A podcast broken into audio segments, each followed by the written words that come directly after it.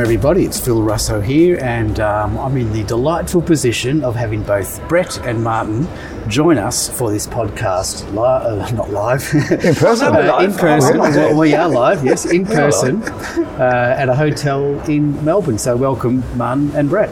Welcome for actually, it was one of the better introductions you've done. It was, yeah. I might even have to edit that one. Well, I might have to. But it, I mean, it's nice to be face to face again, gentlemen, isn't Yes. it? After some time, so the least. Very long time. I'm guessing three years for you, man, that Yeah, I've it is seen three you. years. Yep, Yeah. yep. And Brett, yeah. Mm, Martin and I, yeah, it well. This this trip, yeah, it's It was been about a year ago, I think, in About two and a Sydney. half, I think it's been. Two and a half, I suppose, yeah. okay. Yeah. I think you said you'd seen me before.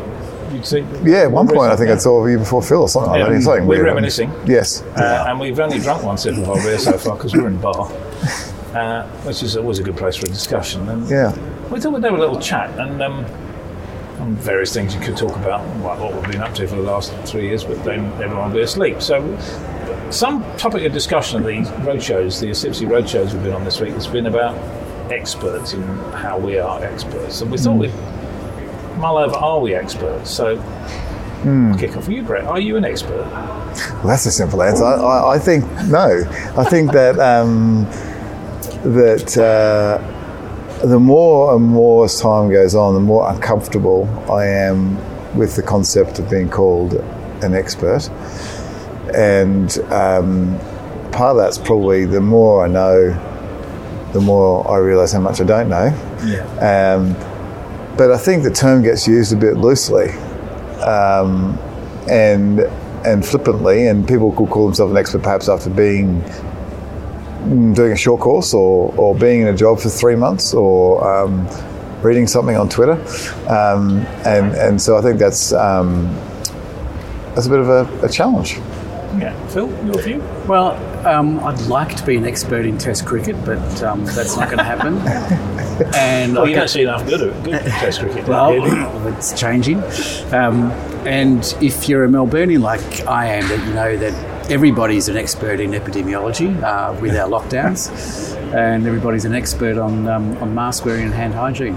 So I, I agree. I I think uh, I'm certainly not an expert, and I think the term expert to me brings with it connotations of somebody who doesn't change their mind um, Yeah. with with the science, and I think um, I don't want to be labelled like that. I think what we should be thinking about is how expert we are with our thinking about things and how we approach things, rather than being an expert in a topic.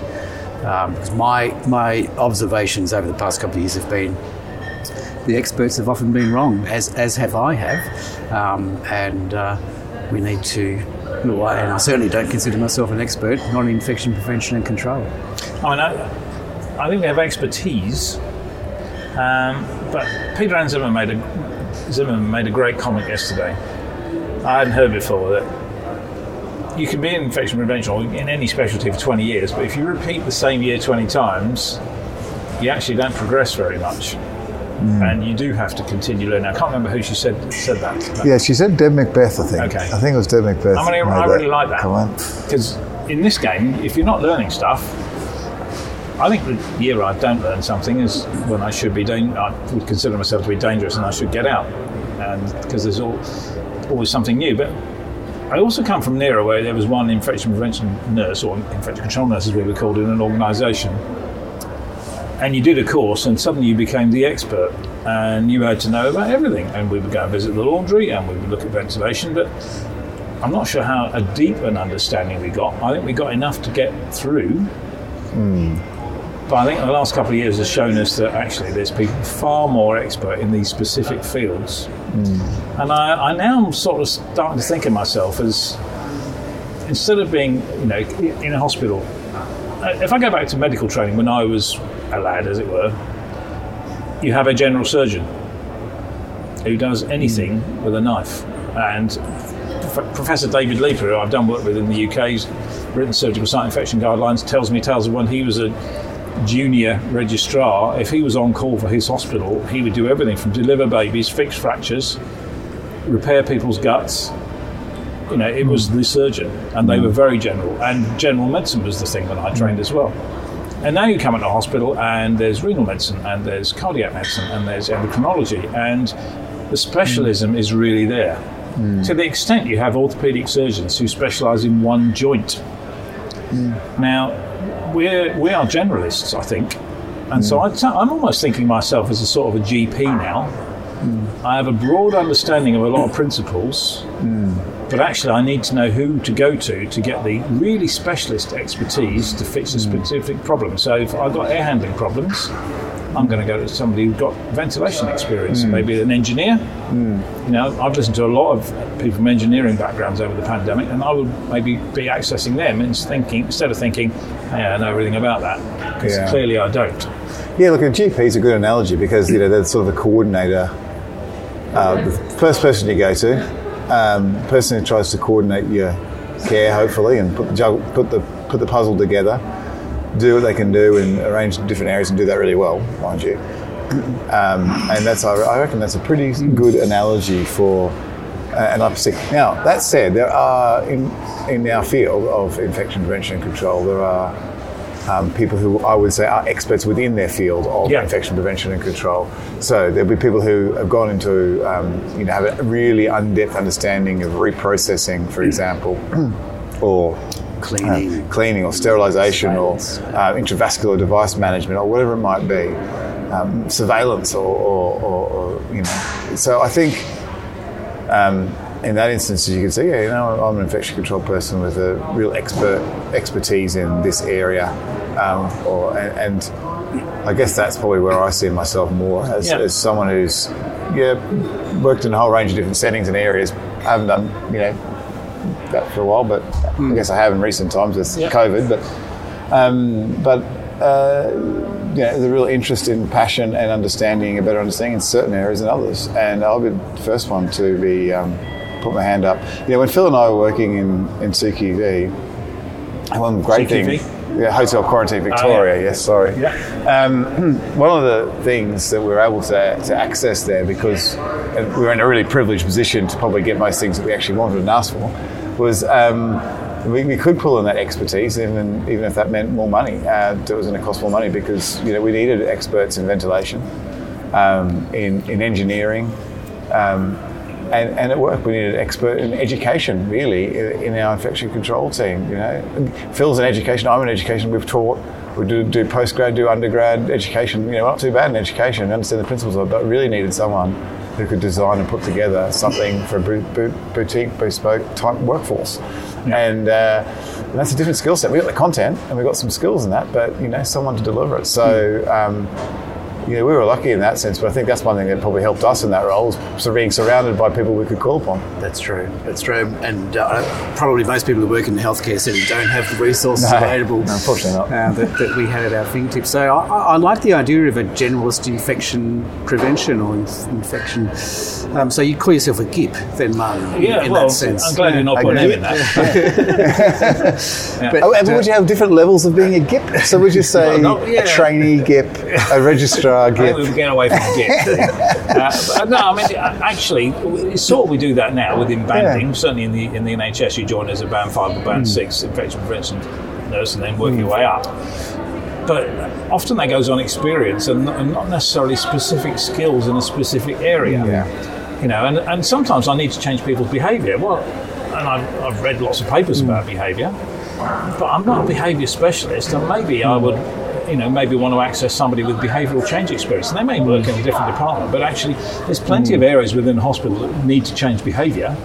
You know, in, on various different interventions that are not related to infection prevention. So why why are there no hospital behaviouralists who could be Yeah. specialists that we could draw on? I've never heard of that sort of role. No, well, we need. We, I think there's a real need for behavioural science incorporated into healthcare generally. You know, uh, not, not just infection prevention. A lot of things that people do and problems we face in healthcare about individual choices people make, the motivation that they have, um, and and a lot of that's about behaviour. And uh, I think I think go along. with. Well, and that, that leads into implementation science too. So I think there's a lot of work going on, and that's really relevant for a lot of infection control prevention uh, because the interventions require behavioural changes, and so you know, need if it works in one setting, it doesn't necessarily mean it's going to translate and work in another setting. No. So you need to understand the content of the setting, the environment that you're putting the intervention into, and uh, devise an implementation plan that's appropriate for that setting.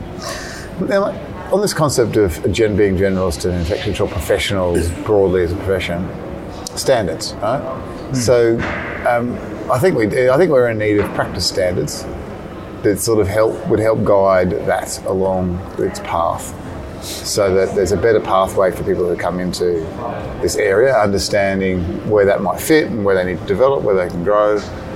Um, and, and perhaps that could then be used to help the employment side, where we're trying to think about who's the best person for these for different jobs uh, that actually matches up. We're not expecting Joe Bloggs, who was tissue viability nurse one week, to be infection control expert the next. Oh, that's described my career. Oh, that's exactly what I was uh, referring on. yeah. Mr. Bloggs. Yeah. Okay. But I think yeah, yeah, if, if there's one lesson, I mean, there's millions of lessons we can take away, but if there's one, I think for infection prevention um, teams is that they need to consult with other experts. They need to have the, you know, the occupational hygienists. They need to have the behavioural people. They need to have the ventilation e- engineers. They need to be able to consult with all all those groups, and that's where I like this idea of being the generalist. So you get a confronted with a problem and an issue, and you are the one who funds that uh, um, that issue to the right area to get the, the correct advice. Uh, and you know, traditionally, infection control teams have just not just, but have been nurses. Yeah. Uh, and um, uh, you know, we now need to open up that horizon and um, broaden the skill and expertise of each of the infection control teams. I mean, we've got quite a few clinical scientists working now in infection prevention and control. They were working in micro labs, a number of them, and their focus has changed, partly because micro's changed, but also actually they, they've developed an interest in IPC, and there's some really excellent ones actually leading infection prevention teams in the UK, in, including being the infection control doctor. And they bring a different expertise and a different set of thought processes. So I think the two married together extremely well. But, you know, con- constantly consulting other people, do you think people could think, oh, actually, they don't know what they're doing? You know, they're, they're not the expert that we thought they were he's having to talk to somebody else or he's having to get a bit of advice from there. Yeah. Do you think or do you think there's a fear of that, do you think? Uh, from the infection preventionist point Yeah. of view, yeah, uh, there possibly is, and they don't. Um, um, I think it's probably reasonable to say that historically there's been a bit of a, a turf war. Um, this is my area. Um, this is, you know, um, this is what I know best, and you should listen to me. Um, but Hasn't you know, worked though, has it? hasn't worked, No. and you know we say it, but I don't know if we always walk the talk. But infection prevention is everybody's business, and you know we need to get over it ourselves and understand that um, sometimes people, other people, may have better knowledge of certain situations than, than we do. And it's okay to be wrong because Oh, yeah. being a being a so-called expert is about being able to admit we're wrong, and uh, and sometimes you're not always wrong. You might be sometimes we are blatantly wrong, um, but there are other times we're wrong in the context of time, and what we thought six months ago was a certain thing may not be uh, Yeah. may not because evidence base has changed, and we've got ability to be able to roll with that. Um, and I reckon there's a lot more credibility for people who, who change their views because you're actually going to be more going to them and saying, "What do you think about this?" And someone think, "Well, I thought this last week, but actually, the new evidence is this." Yeah. I almost rather that um, if I was going to someone um, because Yeah. they're not stuck in something of 30 years ago. Actually, it's quite interesting because often we're asking other people to change their practice. You know, we see line infections are high, and we say, okay, maybe you need to think about doing this particular intervention. So we're asking them to change what they do. That sometimes we're potentially a bit reluctant to change what we do, even in, the, in spite of evidence, because people don't like to see or per- be perceived to be uh, indecisive or wrong. And that, that is sometimes when you put yourself in that position, telling people what to do all the time, rather than working with them, there's a potential for that. I think. Uh, We we do have a problem doing this podcast, though. On. We have a problem in that the Martin's looked down at his thing thinking we have a problem. It's not No, no, the recording battery's still running. No, no, yeah, battery's still going. Now we have a problem because we haven't actually got one of the diverse opinion to ours on this. We're all in agreement Yeah. that um, perhaps we shouldn't be calling ourselves experts. We're all, that we haven't actually got someone who's here talking and saying, actually, no, with the counter view. And it'd be interesting to see if we, you know, people who are listening will have different views, and that's completely fine. You know, Yeah. uh, um, and maybe we're we're thinking up barking up the wrong tree with this one. So Actually, well, there was a pro con, two letters to the Journal of Hospital Infection not that long ago. One from Mike Weinbrenner and Teresa Inkster, who are heavily into the environment and water specialists, saying we should have sub specialisation in infection prevention. Uh, and one from Peter Wilson and Layla Hale at um, UCL, saying we shouldn't. We should we should not have subspecialisation. I'm, I have to say, I'm in the specialised in the subspecialisation camp hmm. because you, if you've got if you're working in a big teaching hospital and you've got a decent sized team, you're going to have somebody who's going to be focusing on surveillance. So they'll have expertise in that area. You may well have somebody who's focused on the environment. Leeds Teaching Hospitals used to have a, chap called Gary Thurkel who was employed by the Estates Department as an infection prevention person. Hmm. So within the team, you are going to have a bit of that, but I think it's, it'd be nicer to make it a little bit more focused, and then you can get more specific and specialised training in that area. Mm. So if you're going to do ventilation, maybe you go off and do some ventilation courses or some water mm. courses, so that you, you get a bit more of an understanding, so that when you're having those discussions with your ventilation engineer, you talk in the same language, because often mm. you're not talking the same language. Yeah. In which case, you might barriers might come up, and you might think he's telling That's never wrong. happened before. What are you talking about? No. So I, I think you know we've all we've also been I wouldn't say a bit down about this topic, but um, I think the other thing this has highlighted in, in having this chat is uh, all the things we've talked about. What a diverse profession that it is, and that's beauty, though, probably it? why it's so um, exciting to be in it, enjoyable to be in it, because we've talked about all kinds of stuff from um, like quarantine to um, you know to ventilation to cleaning to vascular devices, sterilisation, Airports. airports, Yeah. Childcare facilities, you know, centres, education. Uh, I, I mean, it just goes on and But on. there's nothing actually that goes on within a healthcare provider organisation that you don't have an interest in in hmm. some way. So therefore, how can you be an expert an expert in all of it? You can't. I remember a guy called Jonathan Plum many years ago saying he realised how much of an expert he was perceived to be in his organisation when somebody rang him up to ask him how they could get rid of the parrot that landed in the tree outside the hospital because they were worried about psittacosis. so then he becomes a veterinary and bird expert as well. Yeah. Uh, you know, but it's that sort of diversity of experience, which is a really good thing because you have to, you know, when you're balancing up risks, actually having that broad knowledge of everything is really good because you're going to have to make decisions on the shades of grey that we've also been chatting about. yeah, Really, you right. know, it's your favourite film and book. I understand that, but, but you know, it's it's working out where the where the decisions can be. But sometimes to make it that bit more dark grey to help you make the decision, or that bit paler grey, you might need to get that expert. That's in. true. Well, it's been an interesting chat, gents, and uh, I think it's time to probably Time wrap, another drink. so we wrap this one up. And uh, thanks everyone for listening to our little chinwag about Well, that. indeed. And uh, really interested to hear different views on it too. Yeah. and different perspectives on this. And maybe we'll reconvene about 11 o'clock tonight and see if the discussions. Yeah, that may not make the uh, That may may not not make a publication. yeah, maybe. Okay. Good to see you both. Yeah, Yeah, and you you too, too, guys. And uh, thanks the next everybody. time. Until next time. Cheers. Cheers. Cheers.